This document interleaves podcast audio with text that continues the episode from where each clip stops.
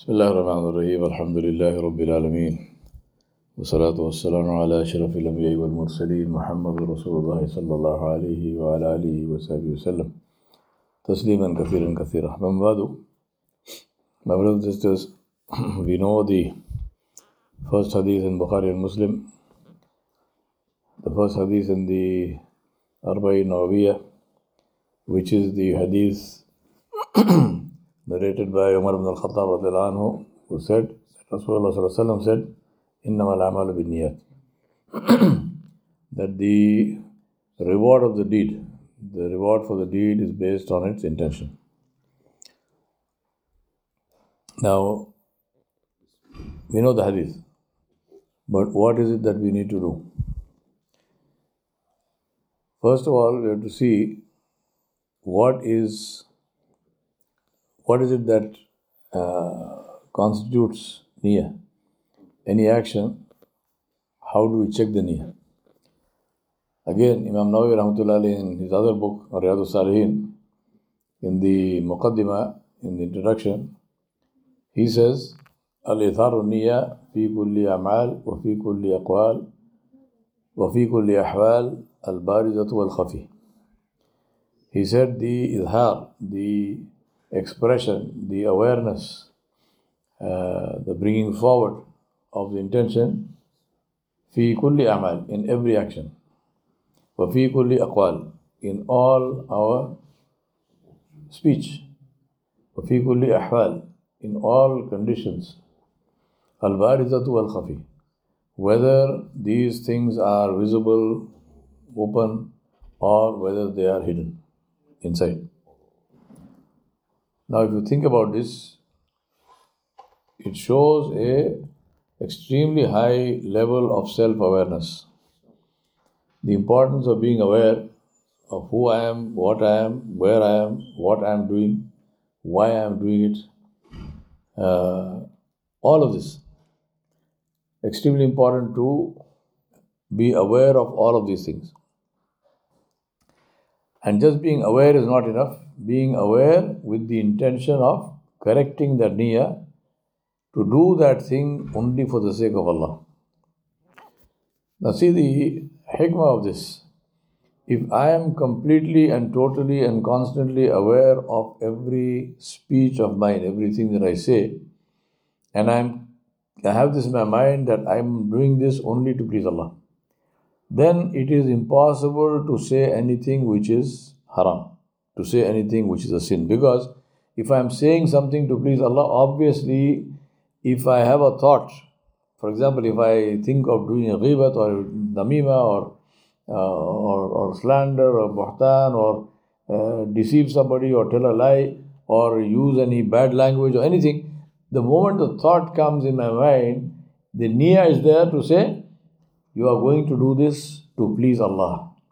Now, obviously, Allah is not pleased with this thing, so I will not speak it. So it is like a gateway, it is like a protection from sin. Similarly, for action, every action, whatever the action might be, immediately if my niyyah is clear to me, then I say, Well, I'm about to do this, should I do it or not? Obvious answer is no, I should not do it because this is a sin. And vice versa, if it is not if it is not a sin, it's a good thing, Alhamdulillah, I do that with awareness. Fi kulli ahwal, in every condition I'm, I find myself in. Now, what is the situation with conditions? There are two situations. One is if the condition is good, Alhamdulillah, then the position of the Muslim is to be thankful. And we say, Alhamdulillah, Allah subhanahu wa ta'ala has kept me well, and I am thankful to Allah. If the condition is not good, if it is some there is some pain, some suffering, some difficulty, then immediately ruju Allah, we ask, we make istighfar, we make tawbah for the condition to go. Because Allah subhanahu wa ta'ala said, فَقُلْتُ اسْتَغْفِرُوا رَبَّكُمْ إِنَّهُ كَانَ غَفَّارًا For the, what is to be done when there is difficulties? Make istighfar and tawbah and Allah subhanahu wa ta'ala forgives. We do that and we behave with sabr. We don't complain, we don't cry, moan, groan, complain. No, we behave with sabr. Let's see the beauty of this. Now, what is it that corrupts the niyyah? Now, the ulama have mentioned several things.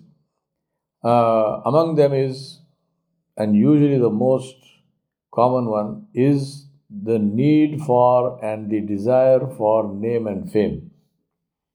Right? I should be known. If, I, for example, if my recitation is good, I want to lead salah, and the intention there is so that people can hear my recitation. Right? Uh, if you make, if you if you think, uh, many people think they are good speakers. They are actually not, but they think so. So if you are, if you think you are a good speaker, then you want to uh, make a speech or give a lecture or a bayan or a khutbah or something, because the intention is, oh, I, I want to impress people. So this is one of the most important, one of the most important, one of the most common, not important, one of the most common ways in which the niyyah is corrupted by shaitan. Now you can extend that in terms of charity, in terms of salah itself. Somebody standing like this, you know, bent down, and, and the people, oh, subhanAllah, look at his khushu. But there's not khushu. That, that person is doing that to show people. Now, the danger of that is that only Allah knows and only you know. Right? So think about this, how tragic it is. For example, if the if the Qari, if the Imam is reciting in a beautiful way, beautiful qirat, but his intention is to is to please the people, he is committing shirk while standing on the musalla.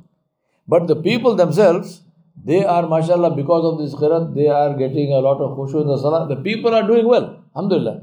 But this man, he is earning sin. He is committing shirk while standing on the musalla. How tragic is that? So the first and foremost thing to guard against is this desire to please people, ar-riya. The second one is where this is related also to some form of material gain.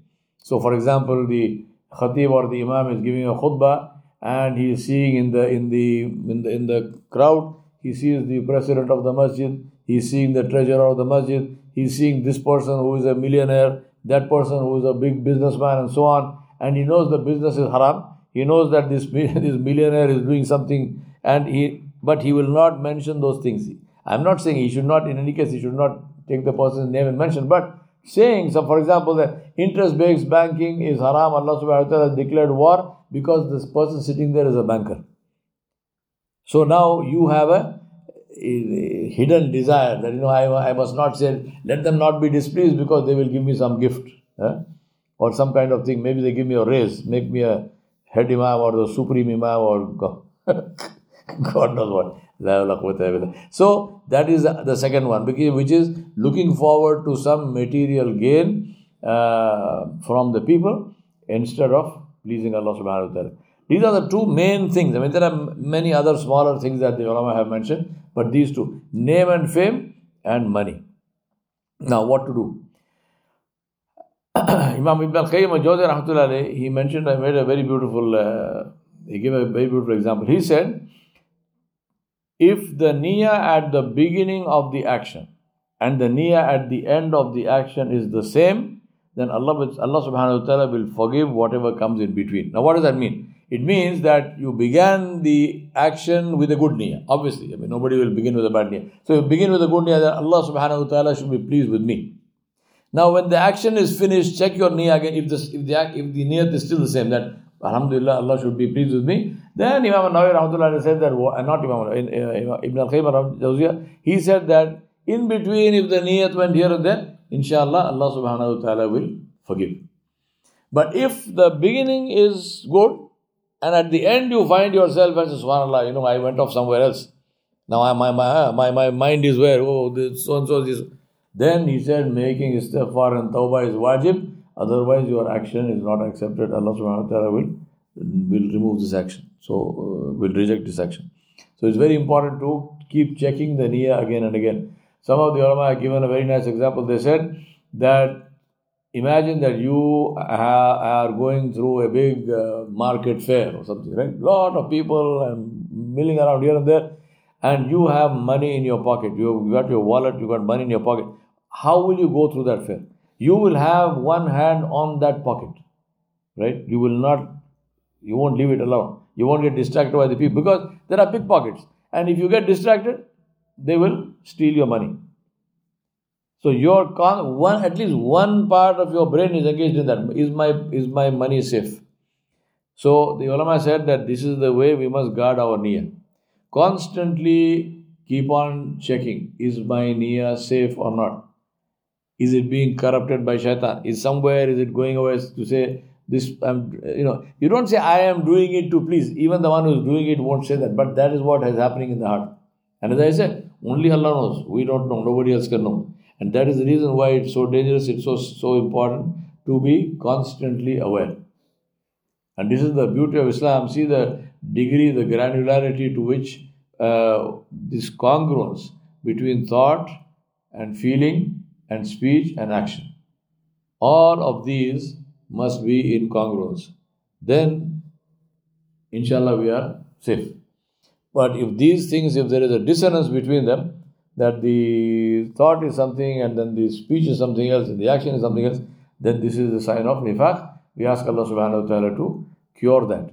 And we ask Allah subhanahu wa ta'ala to fill our hearts with ikhlas, with ikhlas of niyyah, with the sincerity of intention. We ask Allah subhanahu wa ta'ala to protect our niyyah. We ask Allah subhanahu wa ta'ala to protect us from the from the khutwat of shaitan, uh, to protect us from the wasabis of shaitan, to protect us from all forms of corruption. Whatever actions we have, we ask Allah subhanahu wa ta'ala to accept them and put barakah in them and to reward us in keeping with His majesty and grace. وصلى الله على نبي الكريم وعلى آله وصحبه أجمعين برحمتك يا